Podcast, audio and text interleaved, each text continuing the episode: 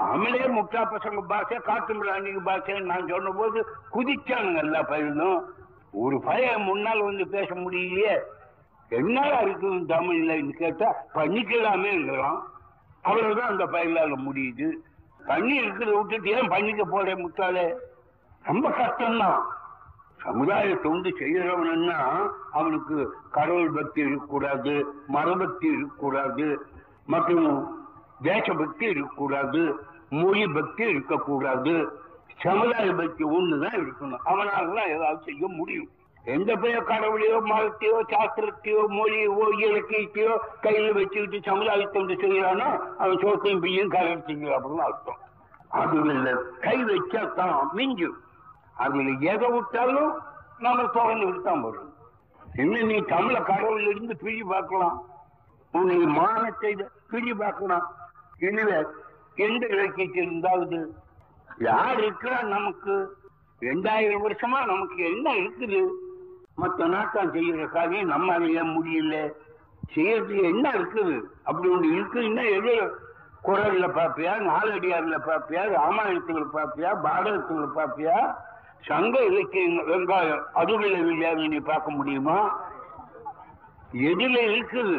உன் இதுல இருக்கிறதெல்லாம் இந்த சாமி. அம்ம பண்டாச்சு அதுகளுடைய ஒழுக்கம் நாணயம் உன்னுடைய முட்டாள்தனம் அதுதானே அதுல இருக்குது. நீ வளர்றதுக்கான காரியம் எது இருக்குது? வல்லுவேன் நாலடியார் வெங்காயம் அப்பே இவன் கருப்பேன் இவனுங்கெல்லாம் இருக்கானே தவிர காட்டு மிளாண்டி காலத்தில் உண்டானவன் காட்டு மிளாண்டி கருத்தை வளர்க்கினவன் இன்னைக்கு வந்தவன் அவன். இன்றைய நிலைமை பற்றி நாளைக்கு நாம நடந்து கொள்ள வேண்டிய முறையை பற்றி இன்னும் உலகம் மாறுறது எப்படி ஆறும்னு அதுக்கு தகுந்தபடி நம்ம திருத்திக்கிறத பற்றி நம்மகிட்ட எந்த இலக்கியம் இருக்குது?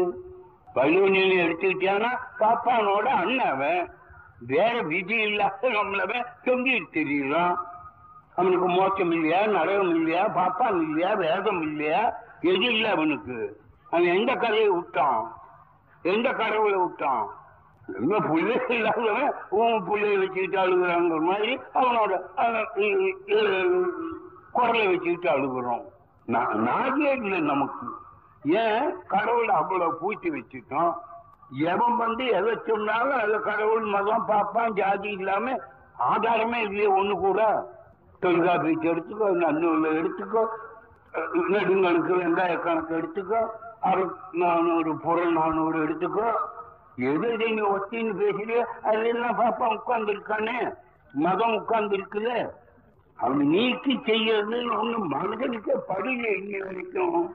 அவனை நீக்கி அவன் சம்பந்தத்தை விலைக்கு ஒரு காரியம் செய்யலாம்ங்கிற எண்ணம் இன்றைய வரைக்கும் எவருக்குமே தோணலையே. நம்ம பக்தர்கள் தானே இப்ப தோண போகுது கொஞ்சம் கொஞ்சமா? மாறல வளரல நாமும் ஒரு காரியம் நம்ம நாட்டிலிருந்து ஏற்படல. இப்படியே இருந்துட்டு இருக்கோம் இதே பெருசா இருக்கிறோம். இந்த இயக்கம் இல்லாம இருந்தா சொன்னாப்புல இந்த மயிருக்கள் எல்லாம் கடவுளாக இருக்குமே. போட்டுவான இருக்கலாம் நாமும் இது மயில் ஈஸ்வரமோ அது பகவான் ஈஸ்வரமோ இயக்கம் இருக்கிறதுனால கொஞ்சம் பயப்படுறோம். இன்னைக்கு என்ன தைரியமா செய்யறோம்? ஒவ்வொரு உற்சவங்கள எவ்வளவு முட்டாள்தனமான உற்சவங்கள் ஏன்னா அதை வெறுக்கிறோம்? ஆகையினால அழிச்சு விட்டுட்டான் நம்ம முட்டாள்தனத்துல. காரணம் கடவுள் மதம் சாஸ்திரங்கள் பெரியவங்க இவங்க பெரியவங்களுக்கு தெரியும். இவங்க ஆறான்னு கேட்க நமக்கு அறிவு இல்லை நம்ம சாஸ்திரமும் நம்ம பெரியவனுங்களும் எவன் முட்டா பசங்க தானே நம்ம பெரியவங்க? காட்டு மிராண்டிகள் தானே நம்ம பெரியவங்க? எந்த அறிவாளி நாம நம்ம பெரியவன்னு சொல்ல முடியும்? ஏன் சொல்ல முடியல?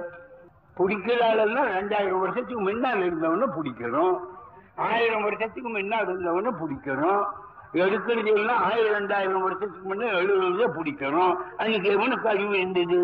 எவனுக்கு ரெண்டாயிரம் வருஷத்துக்கு முன்ன அறிவு இருந்திருக்க முடியும்? அவன் எப்படி அறிவை சம்பாதிச்சு இருக்க முடியும்?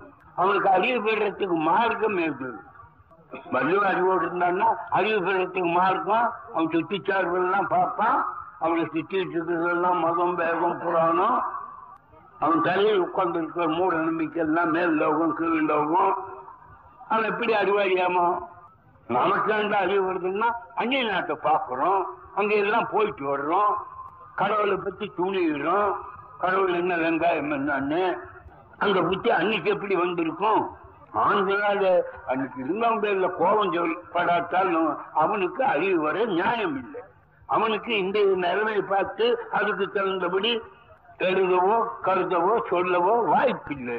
நாம் இன்றைக்கு உலகத்தோட ஒட்டிட்டு இருக்கிறோம் எந்த உலகத்தோட ஒட்டிட்டு இருக்கிறோம் அமெரிக்கா எங்க இருக்கு? நாம் எங்க இருக்கிறோம்? பத்தாயிரம் மைலுக்கு மேல சொல்றோம் அமெரிக்கா. என்ன நாம எவ்வளவு தூரத்தில் இருக்கிறோம்னு அர்த்தம்? எடுத்துக்கிட்டோம்னா நம்பரை போட்டு திருப்பி கூப்பிட்டா ஏன்னு கேட்கலான்னு பதினையாயிரம் மைல்ல பத்தாயிரம் மைல் தூரம் இருக்கிறவன் கூப்பிட்ட உடனே ஏனுங்கிறோம். அவன் வாய் மூடுறதுக்கு முன்னாடி அந்த சத்தம் நமக்கு வருது. சந்திர மண்டலம் எங்கடா இருக்குன்னா ரெண்டு லட்சத்து முப்பதினாயிரம் மைல்ங்கிறோம். எப்படா போகலாம்னா இன்னைக்கு போறப்ப அஞ்சு நாள்ல போய் சேரலாம்ங்கிறோம். அதுக்கு உண்டான அறிவு தான் இப்ப மனுஷனுக்கு தோணும். அவன் ரெண்ட மண்டலம் என்ன? இதை விட்டு அதுக்கு மேல ஒரு லோகம் அதுக்கு மேல ஒரு லோகம் அதுக்கு மேல ஒரு லோகம் மேல ஓ- ஏழு கீழே ஏழு.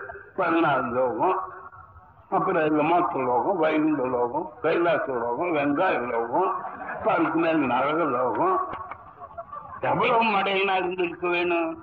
இவ்வளவு மனுஷனை மிரட்டுறதுக்கு மடையன் ஆக்குறதுக்கும் உண்டாக்கணும். அறிவாளியாக்கும் ஒன்னே உண்டாக்கல அதுல மாட்டிக்கிட்ட நாம இன்னைக்கு தான் விடுதலை பெறுறோம் எதனால விடுதலை பண்றோம் அது உன் கடவுளை விட உன் சாஸ்திரத்தை விட உன் முன்னோரை விட உன் வெங்காயம் வழக்கமாத்தை விட உன் அறிவு பெருசு. அதை சிந்தி.